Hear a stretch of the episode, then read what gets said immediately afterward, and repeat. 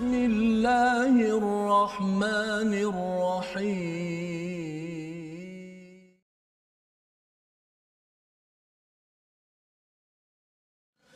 بسم الله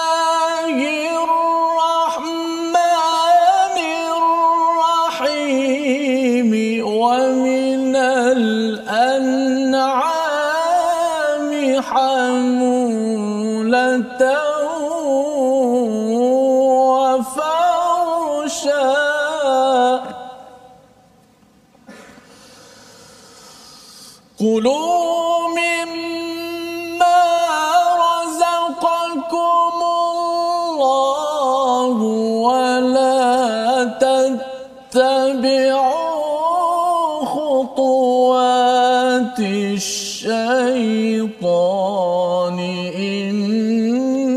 إنه لكم عدو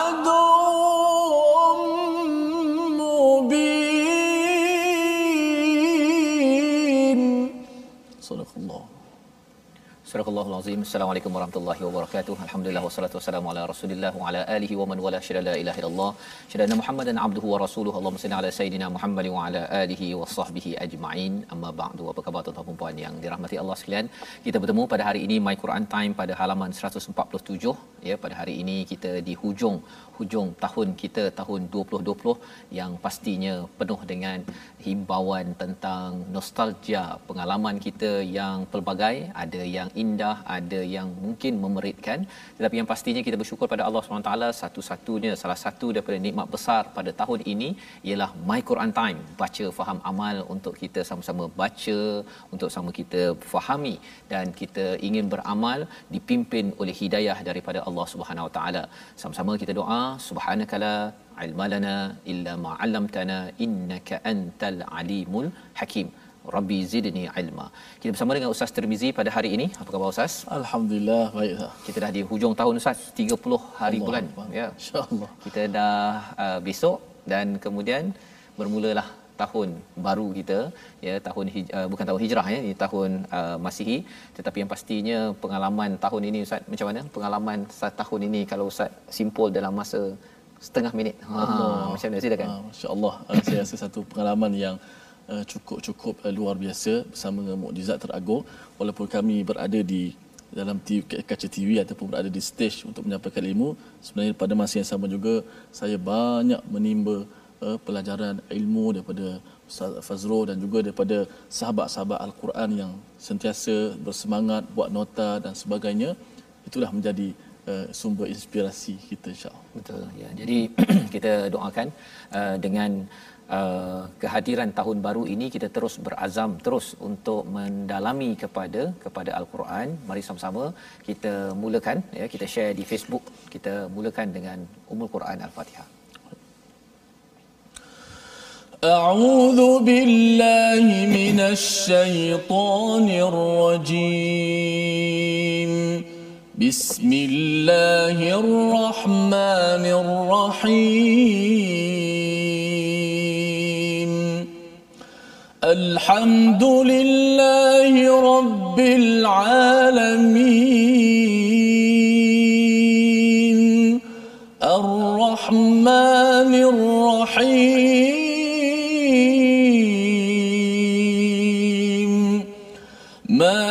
مالك يوم الدين.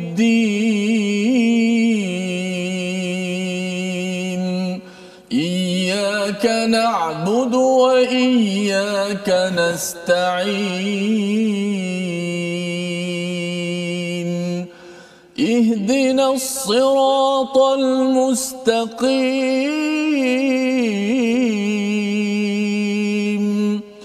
صراط الذين أنعمت عليهم غير المغضوب عليهم ولا الضالين.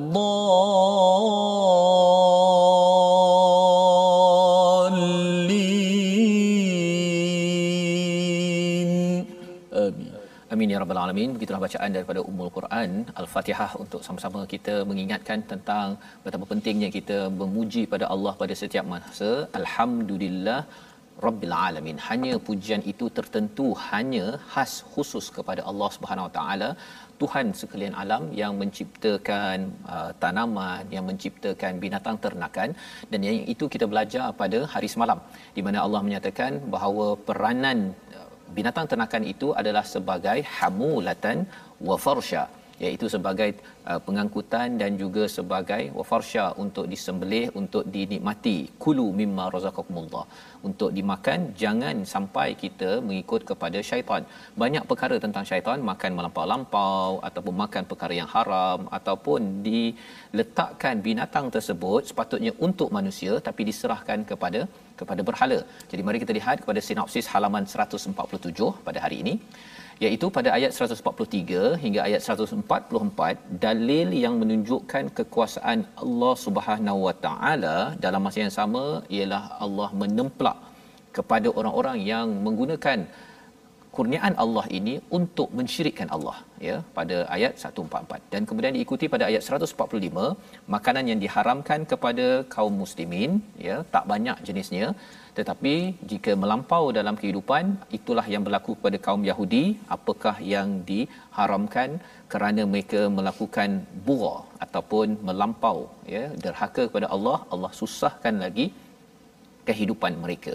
Jadi mari sama-sama kita baca dua ayat dahulu daripada ayat 143 hingga ayat 144 insya-Allah. Baik, terima kasih Fadil Ustaz Tan Fazrul, Ismail dan uh, seluruh penonton-penonton sahabat-sahabat Al-Quran yang saya sayangi sekalian. Kita nak teruskan uh, hayatuna ma'al Quran, kehidupan kita bersama dengan Al-Quran. Uh, moga-moga inilah uh, perkara yang uh, terindah dalam kehidupan kita kita bersama dengan Al-Quran, kita mendengar Al-Quran, membaca, kita menyemak dan kita tadabbur Al-Quran dan yang paling penting sekali kita beramal dengan Al-Quran. Moga-moga hidup kita ni terus dipandu wahyu ilahi. Baik, kita akan baca daripada ayat yang ke-143 dan 144, dua ayat.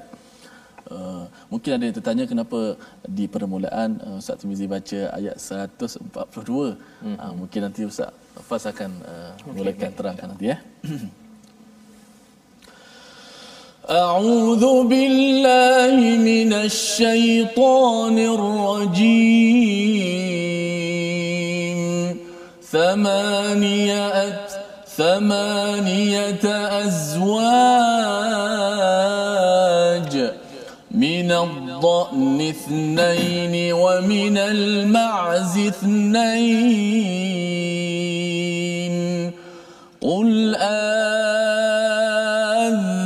الذكرين حرم أم الأنثيين أما اشتملت عليه أرحام الأنثيين؟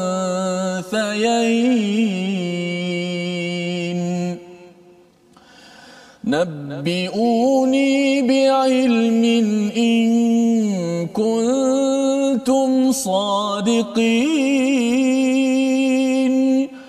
ومن الإبل اثنين ومن البقر اثنين.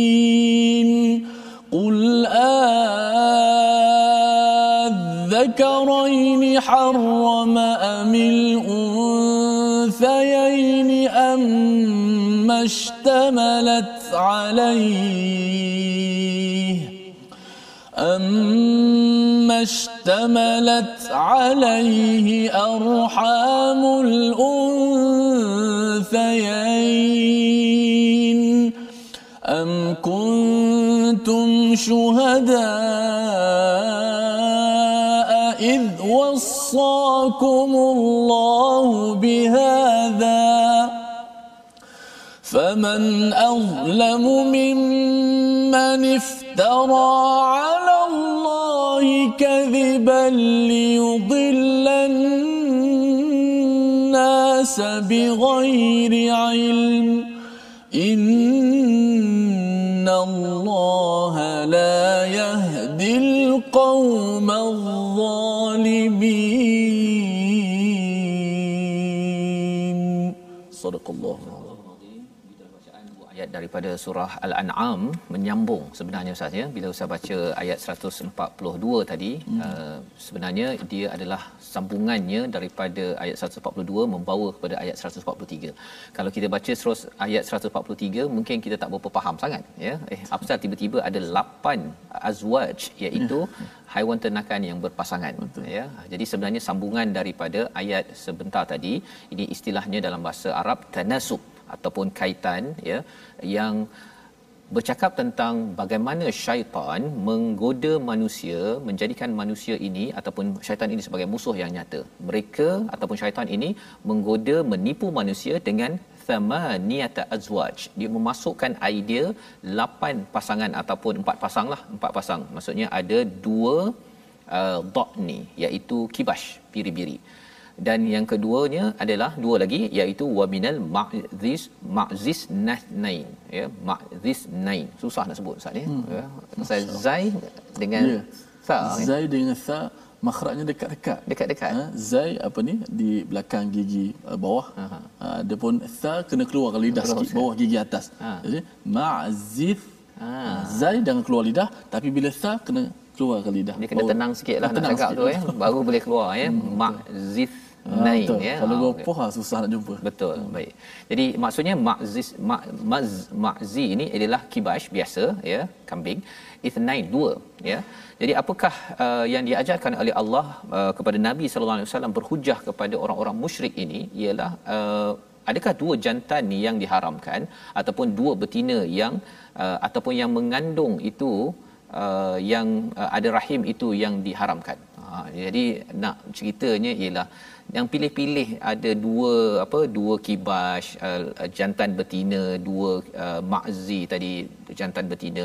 Mengapa diharamkan ataupun dihalalkan special untuk lelaki untuk perempuan ataupun kandungannya untuk untuk lelaki sahaja?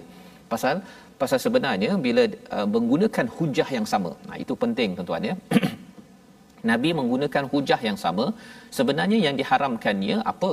Adakah yang yang jantan dua ke ataupun yang betina dua ke ya ataupun yang mengandung yang ada uh, dalam rahim tersebut? Jadi uh, bila mereka menggunakan kompleksiti ya benda yang yang uh, cerewet sebenarnya bila berhujah balik mereka pun berfikir oh sebenarnya bukan tak, tak tak perlu pun tak ada logik apa pun tak ada sebab apa pun untuk menerima hakikat tersebut kecuali orang yang mensyirikkan Allah Subhanahu wa taala. Nabi uni ya uh, jelaskanlah kepadaku dengan ilmu in kuntum sadiqin. Jadi asasnya apa? Orang yang mensyirikkan Allah Subhanahu wa taala ini tidak ada asas ilmu. Mereka hanya adalah orang yang mendustakan dan mereka tidak berasaskan kepada ilmu dalam membuat syariat ataupun amalan harian dalam kehidupan ustaz ya. Ada orang yang kata uh, apa kena bagi jamuan kepada laut lah ya. Jamuan kepada gunung berapi. Saya pernah pergi ke gunung betul, dekat betul. Uh, dekat Indonesia. Uh, ada penduduk di sekitar gunung tersebut. Jadi dia setiap tahun itu dia bagi lembu seekor. Ha kalau bagi kepada kita tu hmm. boleh tahan kan sedap makan itu dia bagi pada gunung. Gunung makan apa? Kan kerana apa? Pasal dia kata bahawa kalau tak bagi nanti ada penunggu dekat situ yang akan menyebabkan gunung berapi itu meletus dan akhirnya menyusahkan mereka. Tapi bagi-bagi pun meletus juga. Lepas tu bila meletus itu bila meletup dia kata ah ini sebenarnya tak cukup tambah lagi. Tambah lagi. Tak ada tak ada ilmu tidak ada asas. Tetapi kerana manusia ini ada elemen takut pada perkara ghaib ya ha, takut pada perkara gaib benda yang tak nampak. Tetapi kita kena ingat bahawa kita hanya wajib beriman pada perkara gaib. Ya iman dan khurafat dua perkara berbeza. Iman atas dasar ilmu tetapi khurafat adalah tanpa ilmu.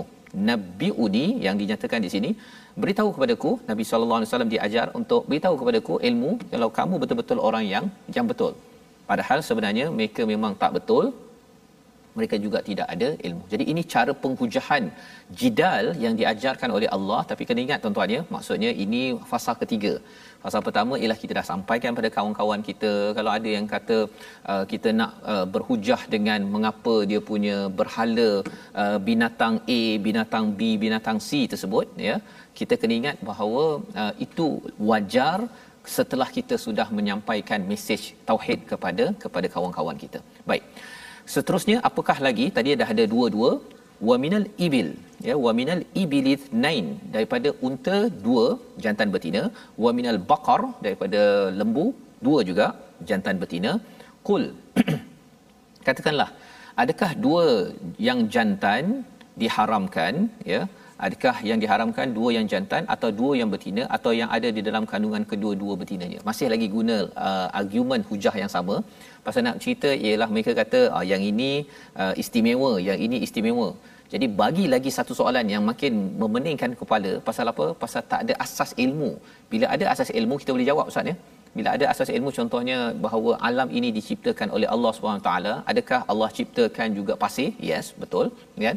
Manakah yang halal untuk dimakan? Adakah uh, apa uh, lembu betina lembu uh, jantan? Dua-dua halal. Kita ada ilmu konsisten sepanjang kita menjawab perkara tersebut. Jadi adakah kamu menjadi saksi ketika Allah menetapkan ini bagimu? Jadi berhujah lagi adakah Tuhan memang betul-betul menjadi saksi kepada uh, yang ini halal yang ini haram yang ini untuk lelaki sahaja? Tanya balik. Pasal apa? Pasal kalau tanya adakah Allah menjadi saksi? Sudah tentu jawapannya ialah tidak. Siapakah yang lebih zalim daripada orang-orang yang mengada-ngadakan pembohongan terhadap Allah untuk menyesatkan manusia tanpa pengetahuan bila kita buat special ustaz ya dia contoh macam inilah dia kita dah 30 hari bulan kan 25 hari bulan. Mm-hmm. Kalau saya di US dulu ialah 25 hari bulan sama dekat Malaysia pun bila orang cakap Santa Claus. Ha kan. Santa Claus sebenarnya tak ada pun. Tak ada dalam sejarahnya. Dia dibuat-buat sahaja. Ya, dibuat-buat dan kemudian Santa Claus bawa hadiah. Bawa hadiah. Jadi apa yang berlaku ialah sebelum hari Christmas 25 hari bulan kalau di US itu orang berpusu-pusu pergi ke supermarket beli apa? Beli hadiah pasal dia nak nyatakan bahawa sebenarnya kita nak ceriakan anak-anak ini dan Santa Claus adalah uh, satu figure satu tokoh yang penting dalam menyambut Christmas. Kesannya apa Ustaz? Bisnes jalan. Hmm. Ha, rupanya itu adalah agenda untuk melakukan pelbagai perkara padahal tak semestinya kena bagi hadiah pada 25 hari bulan ataupun hari bapa, hari ibu, hari apa lagi macam-macam hari yang ada. Sekarang ada hari baru Ustaz satu satu dua dua tiga tiga empat empat dua belas dua belas kan okey kalau kita sekadar untuk kita meriahkan okey tetapi kalau katakan ia menjadi satu upacara ataupun mesti berlaku pada waktu itu tak dapat hadiah ibu ibu terasa. Oh. ha kan? Adik beradik boleh kata apalah abang ni tak bagi hadiah pada hari ibu. Kan? Tak ingat ibu ke? Itu sebenarnya adalah satu uh, cara berfikir yang silap dan inilah yang dibawakan dalam ayat ini. Ada ada asas ke? Ha kan kalau kita nak bagi tanpa kita memaksa-maksa bukan sebahagian daripada agama okey ya. Dan lepas itu Allah menyatakan uh, faman azlamu ya. Siapa yang lebih zalim daripada orang yang menipu bagi Allah mendustakan menyesatkan manusia tanpa ilmu innallaha la yahdil qaumal zalimin. Allah tidak memberi hidayah kepada orang-orang yang zalim zalim di sini. Salah satunya adalah kerana melakukan syirik. Syirik menyebabkan seseorang itu melakukan penipuan penipuan kepada tanaman dan juga haiwan yang Allah berikan. Sebenarnya adalah untuk semua manusia. Tidak perlu ditipu-tipu kerana ada agenda tersendiri yang ingin disampaikan. Membawa kita kepada perkataan kita pada hari ini. Sama-sama kita saksikan. Zaujun ya. Zawaja ini maksudnya berpasangan 81 kali disebut dalam al-Quran untuk manusia zauj ini sama ada pasangan lelaki ataupun pasangan perempuan. Dalam ayat 143 Allah menggunakan perkataan thamaniyata azwaj iaitu 8 haiwan yang ada pasangan. Inilah yang ditipu oleh syaitan untuk dikultuskan untuk disucikan. Dan kemudian apa yang jadi? Ialah bila ada haiwan tak boleh makan ustaz dia boleh jual lain Hmm. Ha, kan pasal itu tak boleh makan, disucikan apa sebagainya dia boleh jual lain. Lepas tu ada lagi yang diletakkan untuk di depan berhala untuk memastikan lebih banyak lagi sale. Ha, banyak lagi jualan yang yang berlaku. Jadi daripada dua ayat yang kita baca pada hari ini, uh, mungkin Ustaz ada sesuatu yang Ustaz nak komen dari segi realiti hujung tahun lah Ustaz. Betul. Ha, pasal kita cakap tentang tauhid, kita cakap tentang azam tahun baru, taklah hmm. semestinya tahun baru ini kan bila-bila pun kena berazam. Tapi apa perkara yang Ustaz mungkin nak ingatkan kepada masyarakat Betul. berkaitan dengan menjaga tauhid, menjaga akidah pada waktu ini tahun 2020 dah nak habis dah. Mm-hmm. Tahun 2021 apa perkara penting pasal dalam surah Al-An'am ni banyak cerita pasal rezeki.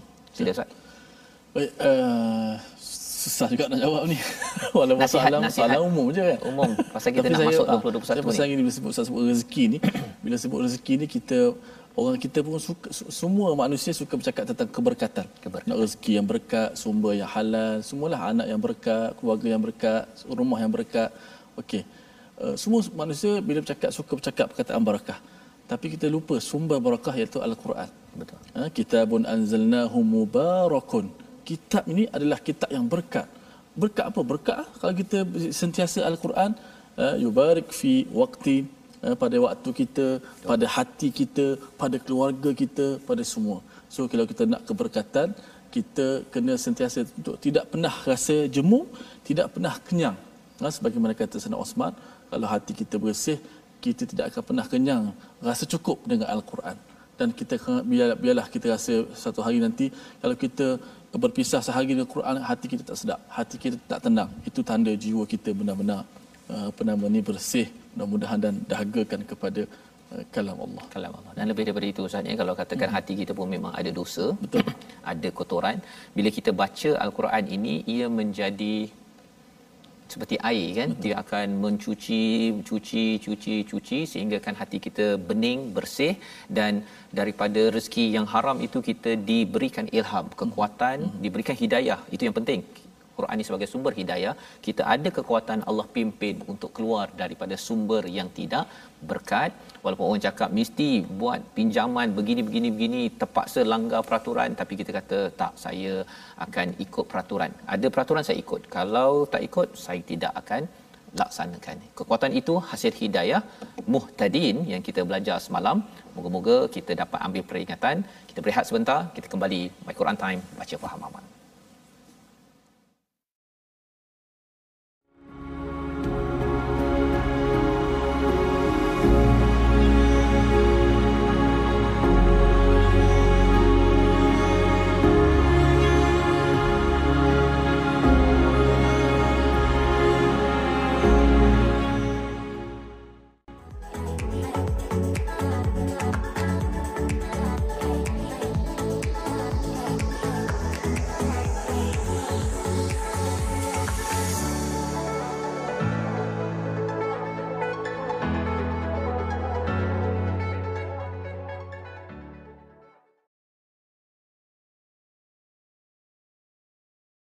Alhamdulillah, terima kasih kepada semua penonton-penonton, sahabat-sahabat Al-Quran kerana sentiasa setia istiqamah dalam My Quran Time baca faham amal. Dan insya-Allah eh, seperti biasa kita nak belajar sedikit ilmu tajwid pada hari ini. Eh, Semalam kita dah terangkan tentang perbezaan di antara nun mati ataupun nun sakinah dan tanwin. Eh, Yang mana nun sakinah itu adalah nun yang tidak ada baris. Itu nun sakinah, nun mati. Tanwin adalah suara nun mati. Tanwin apa? Tanwin ni suara nun mati. Rupa nun tak ada tapi bunyi bunyi nun mati. Sebab tu dia tak pisah uh, nun mati dan tanwin. Hari ini kita nak sambung apakah uh, dua lagi perbezaan antara nun sakinah dan juga tanwin. Uh, boleh kita lihat pada skrin kita. Yang perbezaan yang ketiga antara nun sakinah dan juga tanwin ialah nun sakinah nunnya ada di tengah dan ada di hujung kalimah. Ha, contohnya walau kunta faddal walau kunta. Nun itu boleh berada di tengah kalimah. Kunta ha, berada di tengah kalimah. Dan nun juga uh, boleh berada di nun mati juga boleh berada di hujung kalimah. Walam tu'min walam tu'min. Dan banyaklah kita jumpa perkataan contoh min man. Ha, nun tu boleh berada di tengah dan hujung kalimah. Ah, ada pun tanwin uh, tanwin itu nunnya itu suara nunnya itu hanya berada pada hujung kalimah sahaja. Tak ada kita jumpa tanwin berada di tengah ataupun awal kalimah tidak ada. Di hujung saja. Contoh rahmatin uh, bi rahmatin ahadun uh, tidak ada oh, oh, rahmantin oh tak ada macam tu. Mesti di hujung saja. Dia di hujung saja dan uh, dia tidak ada di tengah. Kemudian uh, perbezaan yang seterusnya ialah nun sakinah nunnya terdapat pada uh, kata nama isim ataupun uh, kata perbuatan dan huruf uh, itu nun sakinah. Adapun tanwin nunnya hanya terkadang terdapat pada kata nama sahaja, pada pada isim saja. Ini kalau orang belajar bahasa Arab ah, dia, dia boleh faham lebih itulah Ustaz eh. tapi itu dia ada perbezaan dia. Tapi hukumnya dia sekali. Kalau nun ataupun tanwin mati bila berjumpa dengan huruf-huruf uh, hijaiyah ni dia ada hukum dia. Maka sama. Kalau nun berjumpa dengan hamzah hukum dia izhar. Tanwin jumpa dengan Hamzah, hukum dia pun sama izhar. Yang akan kita belajar satu persatu, slow-slow insya-Allah. Okey, alhamdulillah. Terima kasih ucapkan pada Ustaz Tirmizi berbincang tentang tanwin Ustaz ya. Bila hmm. tanwin tu dia ada kaitan dengan isim tadi tu, yeah. menarik ya. hmm. ya pasal bila hmm. cakap tentang isim dengan fi'il, hmm. dia berbeza bila tuan-tuan jumpa isim, dia memerlukan kepada kajian dia ada satu oh, ilmu yang tersendiri sebenarnya ya contohnya kalau kita belajar daripada halaman 147 ini mm-hmm. kalau cakap tentang uh, ni contohnya kan itu isim yeah. kan jadi kalau isim ataupun kata nama bukan sekadar Allah letakkan saja banyak lagi objek-objek lain tapi Allah letak itu mesti ada sesuatu yang menarik. Dan mungkin pakar haiwan veterina doktor veterina akan mengkaji oh rupanya kibash ini ya bila mengapa nabi menggembala kambing contohnya kerana dia ada kesan psikologi kepada nabi sebelum nabi diangkat menjadi seorang pemimpin. Ha, pasal kibash ini ataupun kambing ini kadang-kadang dia ada dia satu kumpulan dan tiba-tiba seorang satu seekor blank kan? Jadi si si siapa? Si penggembala tidak boleh pukul dia. Pasal apa? Pasal kibash ni dia lebih uh, lembut berbanding dengan unta. Unta boleh pukul ke lembu boleh pukul. Tapi kibash kalau pukul akhirnya dia akhirnya mati. Ha, dalam kehidupan ketika memimpin kita tak boleh pukul orang kan? Walaupun ada orang blank kan? Dia tak tahu macam mana nak guna zoom contohnya kemudian kita marah dia sampai dia putus harap untuk menggunakan zoom contohnya. Kalau belajar online anak-anak kita akhirnya apa dia akan membawa diri dan akhirnya mungkin mati potensinya. Tetapi seorang pemimpin yang menggembala kullukum ra'in setiap kamu adalah penggembala seorang pemimpin. Ra'in itulah yang Allah suruh kita ambil semangatnya daripada penggembalaan kambing. Ha, walaupun tak semestinya kita mengembala tapi psikologinya itu kita ambil. Jadi alhamdulillah itu mengapa penting ustaz ya? Nanti kita belajar lebih lagi tajwid. Akhirnya kita belajar lagi ada kaitan dengan nahwu saraf di dalam bahasa Arab al-Quran pasti akan mencerahkan lebih lagi kepada kepada al-Quran kita kita teruskan dengan bacaan ayat 145 hingga ayat 146 kita melihat bagaimana hujah demi hujah dibawakan di hujung-hujung surah Al-An'am ini untuk kita menguatkan tauhid kita kepada Allah Subhanahu Wa Taala. Silakan.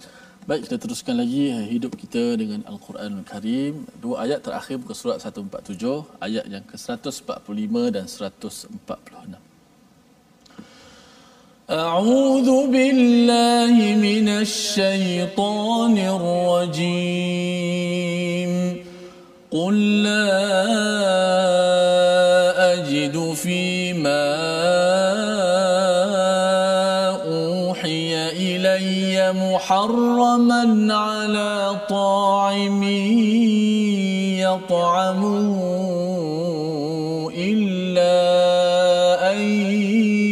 يكون ميتة إلا أن يكون ميتة أو دما مسفوحا أو لحم خنزير فإنه رجس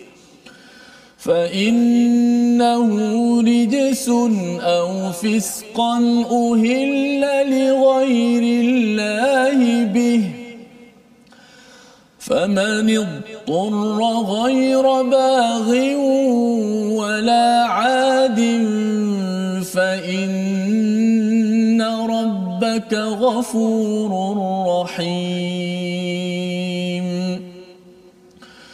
وعلى الذين هادوا حرمنا كل ذي غفر ومن البقر والغنم حرمنا عليهم شحومهما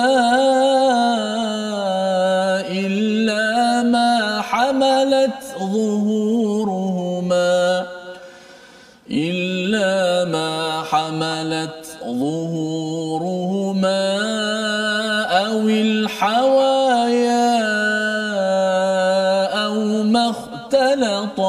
بعظم ذلك جزيناهم ببغيهم ذلك جزيناهم ربهم وإنا لصادقون صدق الله العظيم Surah Al-Azim begitulah bacaan dua ayat pada ayat 145 hingga 146 menyambung kepada perbincangan kita pada hujung ayat 144 sebentar tadi. Menarik ustaz ya pasal bila Allah menyatakan uh, faman azlamu mimman iftara 'ala Allahi kadiban yudillan nas bighairi 'ilm ya pada hujung ayat 144 innallaha la yahdil qaumadh zalimin. Allah tidak memberi hidayah kepada orang yang zalim iaitu yang menipu mengada-ngadakan apa yang Allah tak cakap, Allah tak nyampaikan dalam al-Quran untuk menyesatkan manusia tanpa ilmu. Jadi ada beberapa kata kunci penting pasal bila bercakap tentang ilmu ramai di kalangan tuan-tuan sekalian, di kalangan anak-anak kita yang dihantar ke universiti belajar, belajar kejuruteraan, belajar ke perubatan, belajar itu ini dan sebagainya. Tetapi apa yang Allah nyatakan di sini ilmu ini juga dipelajari oleh orang-orang terdahulu Ustaz. Mm-hmm. Ya. Ada je orang yang menyembah berhala belajar jurutera ha, kejuruteraan kan? Buat bangunan dia semua fikir memang mantap tapi sembah berhala.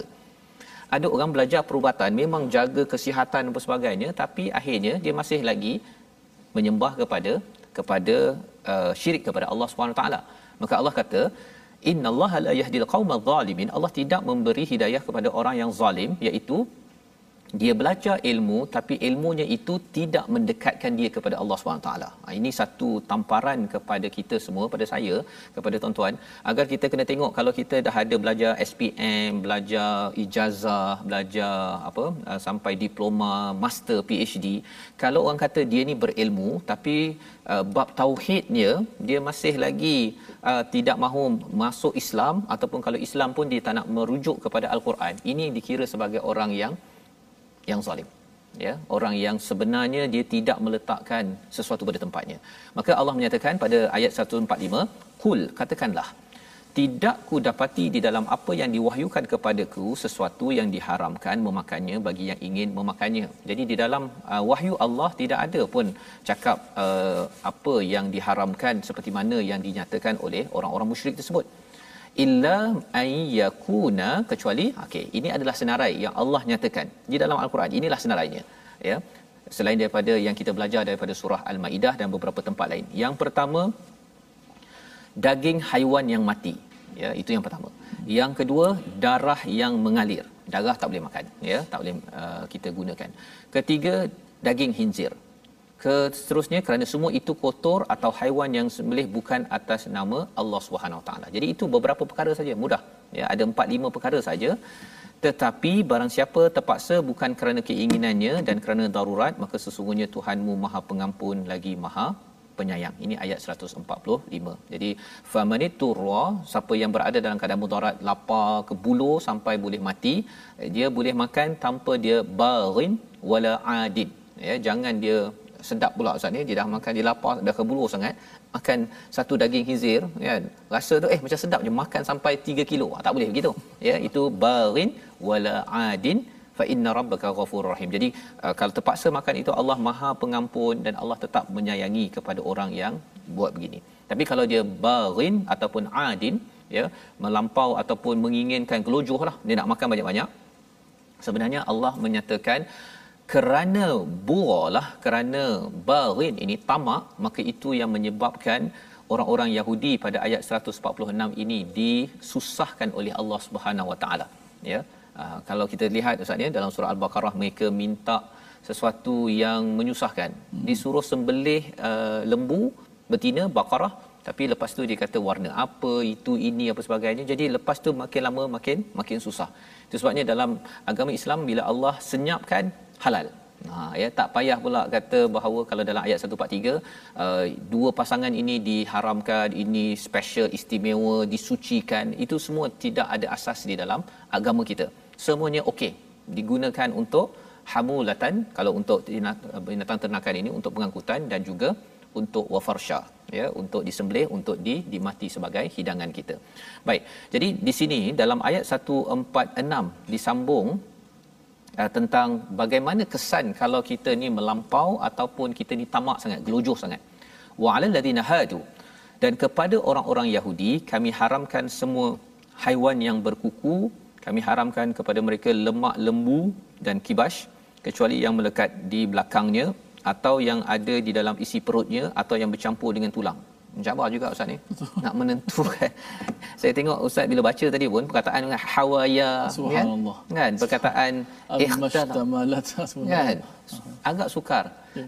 nak bacanya susah nak fahamnya pun boleh tahan juga. Oh, macam mana kita lepas ni kalau nak makan sup tulang mm-hmm. kan dia punya apa uh, kalau ada daging dekat tulang tersebut tak boleh. Kalau ada lemak dekat dia kena keluarkan memang susah. Tapi mengapa mereka dapat orang Yahudi ni dapat syariat susah ini sebenarnya asalnya mudah aja tapi bila mereka menghalalkan yang haram mengharamkan yang halal dia bertanya banyak ya. Apa yang Allah dah bagi itu tak cukup. Dia nak lebih-lebih lagi. Maka kesannya zalika jazainahum bi ba'yihim. Inilah balasan kepada ketamakan kedurhakaan buah yang ada pada mereka. Wa inna lasadiqun dan sesungguhnya kamilah yang maha benar. Mengapa di hujung tu maha benar menariknya ustaz ya sebenarnya perkara ini kebanyakan orang Yahudi tak tahu pun. Kawan saya saya jumpa masa US ada kawan Yahudi lah yang belajar satu uh, satu kejuruteraan kimia tu. Dia selamba dia dia makan daging apa ke dia sapu dia kan. Pasal orang umum tak tahu peraturan ini. Hmm. siapa yang tahu? Rabbi imam-imam di dalam uh, kira ulama ustaz-ustaz lah dalam agama Yahudi jadi bila Nabi Muhammad membongkar ayat ini, maksudnya ini bukan daripada Nabi lah, pasal Nabi pun tak tahu kan. Bila turun ayat ini, orang-orang yang rabai ini, dia rasa, eh, macam mana pula engkau tahu? Ha, kan? Jadi Allah kata, wa inna lasadiqun. Kamilah yang sebenarnya yang maha benar, yang tahu kebenaran yang ada dalam agama Yahudi ini sendiri, orang umum pun tak tahu. Ha, nak ceritanya apa? Ilmu. Ya, ilmu ini datang daripada mana? Wahyu bukannya ilmu yang sekadar diteka-teka yang dibuat-buat dan sebabnya muka surat 147 ni memang mantap. Dia punya dia punya isinya ustaz ya. Walaupun cakap pasal binatang ni tapi di sebalik itu ialah pentingnya tauhid. Tauhid menyebabkan kita cari wahyu wahyu menyebabkan kita dapat ilmu ilmu menyebabkan kita berada pada kebenaran tidak berfikir benda-benda yang menipu bagi peringkat bagi pihak Allah Subhanahu Wa Taala. Jadi ini adalah pelajaran pada halaman 147 mungkin nak minta ustaz baca sekali lagi ustaz ya boleh boleh, ya boleh. Ha, ayat 146 ini agar kita jangan jadi macam orang Yahudi inilah kita hmm. makin lama makin uh, susah ataupun kadang-kadang uh, tuan-tuan sekalian ya agama dah mudah kan dah di, dibagikan panduan tapi fikir lebih-lebih. Hmm. 2021 ni saya nak buat apa ni? Eh? Quran saya ni pasal selama ni saya tak baca Quran jadi saya nak khatam sampai 30 kali contohnya. Fikir benda yang menyusahkan lagi Padahal baca je perlahan-lahan mana yang mampu ya tergagap pun tak apa. Jangan pula fikir nanti Allah terima ke tak ya uh, nanti kita memang okey. Tapi jangan pula kita kata Allah terima kalau saya habis tadabbur sampai 30 juzuk pada tahun 2021 menambah-nambah perkara yang tidak ada asas uh, khuatir sampai hidup kita menjadi lebih lebih susah. Tak nak jadi seperti orang Yahudi ini sendiri. Kita baca sekali lagi ayat 146 okey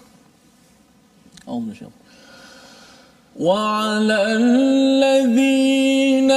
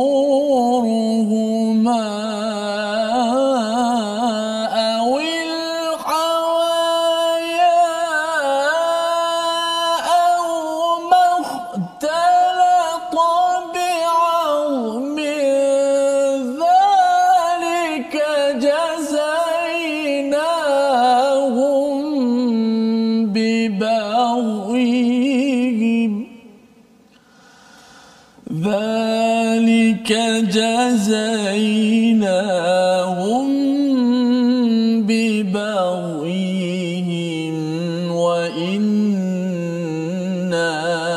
لصادقون.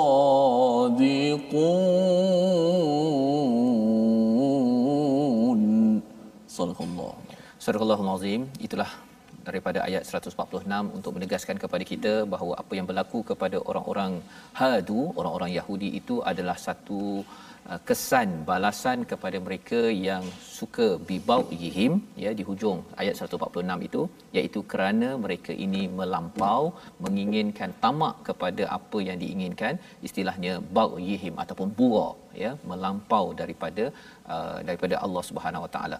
Jadi Allah menekankan bahawa hakikat perkara ini yang diketahui sebenar-benarnya adalah Allah yang tahu ialah rabbai imam-imam di kalangan orang Yahudi uh, mengejutkan kepada orang-orang Yahudi di uh, di peringkat uh, rabbai itu kerana eh Nabi Muhammad tahu uh, rupa-rupanya Nabi Muhammad tahu ilmu itu datang daripada mana? Daripada wahyu. Mengapa dapat wahyu? Kerana nabi dan kita semua bertauhidkan kepada Allah. Allah amat sayang Allah akan pimpin kita dengan hidayah dengan surah al-an'am. Jadi ini adalah kesimpulan membawa kepada situasi kita. Mari kita sama-sama perhatikan. Ha, itu adalah beberapa situasi ya tentang bagaimana ya uh, t- uh, tentang cikgu yang mengajar ya ataupun kalau di sebelah kanan itu uh, bagaimana ya si unta itu boleh uh, berhujah balik apa yang dinyatakan oleh si pak uh, pak musyrik itu ya ha, jadi kita tak nak jadi orang-orang yang menyekutukan Allah di sebelah bawah itu adalah sesuatu yang uh, perlu kita beri perhatian jangan diambil ringan tentang makanan dan yang diharamkan itu tidak banyak kategorinya ia adalah satu peraturan untuk kita menyerahkan diri kepada Allah Subhanahu Wa Taala. Jadi kita membawa kepada resolusi kita bagi halaman 147. Yang pertama, berhujah dengan ilmu untuk menyatakan kebenaran dalam kehidupan kita. Ilmu penting ya kita kena cari ilmu cari jangan berhenti sampai ke lahat ya ke tiang uh, di liang lahat yang kedua untuk mengelakkan menjadi orang yang zalim dalami ilmu ya kerana dengan ilmu kita terjauh daripada mendustakan Allah menzalimi Allah dan menzalimi sesama sesama manusia. Dan yang ketiganya elakkan menyusahkan diri dengan pemikiran syirik atau kufur kerana ia kompleks tetapi tidak ada asas dalam ilmu Allah berikan kepada kita padahal Allah sudah berikan yang terbaik untuk kita hidup sampai ke ke syurga. Sama-sama kita doakan kita dipandu ilmu wahyu bukannya daripada nafsu dalam kehidupan. Silakan. Bismillahirrahmanirrahim. Alhamdulillahirabbil alamin wassalatu wassalamu ala asyrafil anbiya'i wal mursalin wa ala alihi wa sahbihi ajma'in. Ya Allah ya Tuhan kami, kurniakanlah kehidupan kepada kami untuk sentiasa bersama Al-Quran. Ya Allah ya Tuhan kami, berikanlah kepada kami hidayah daripada-Mu ya Allah.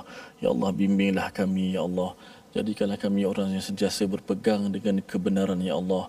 Bila kekuatan kepada kami untuk sentiasa melaksanakan perintahmu ya Allah kami yakin setiap perintahmu pasti akan ada manfaat ya Allah ya Allah berikanlah kekuatan kepada kami untuk terus kami beramal dengan sunnah Nabi kita Muhammad sallallahu alaihi wasallam ya Allah Allahumma ja'al al-Qur'ana hujjatan علينا اللهم اجعل القرآن اللهم اجعل القرآن حجة لنا لا علينا شفيعا لنا يوم نلقى يا رب العالمين والحمد لله رب العالمين Amin ya rabbal alamin. Moga Allah mengabulkan doa kita untuk menjadi orang-orang yang dipandu wahyu dengan ilmu yang Allah bekalkan. Makin lagi kita berilmu, tuan-tuan sekalian, kita makin lagi dipandu dekat kepada Allah Subhanahu Wa Taala, bukan sekadar kita belajar tinggi tetapi tidak melihat kepada wahyu mendekatkan diri kepada Rabbul Izzati. Jadi inilah yang kita ingin sampaikan dalam tabung gerakan Al-Quran sebagai satu kempen bersama kita. Kita menyebarkan kepada institusi pendidikan kepada sekolah rendah sekolah menengah bahawa sebenarnya belajarlah ilmu yang mendekatkan diri kepada pencipta sampai ke syurga. Bukannya makin jauh mungkin dapat banyak A dapat 4 flat tetapi rupanya makin engkar itu bukan tanda bahawa kita mendapat ilmu yang terbaik yang benar daripada Allah Subhanahu Wa Taala. Jadi kita sama-sama berjumpa lagi pada jam 5 petang, pada jam 10 malam dan juga pada 6 pagi. Rancangan ini dibawakan oleh Mufas untuk sama-sama kita cari ilmu sampai ke liang lahat. My Quran Time baca faham amal.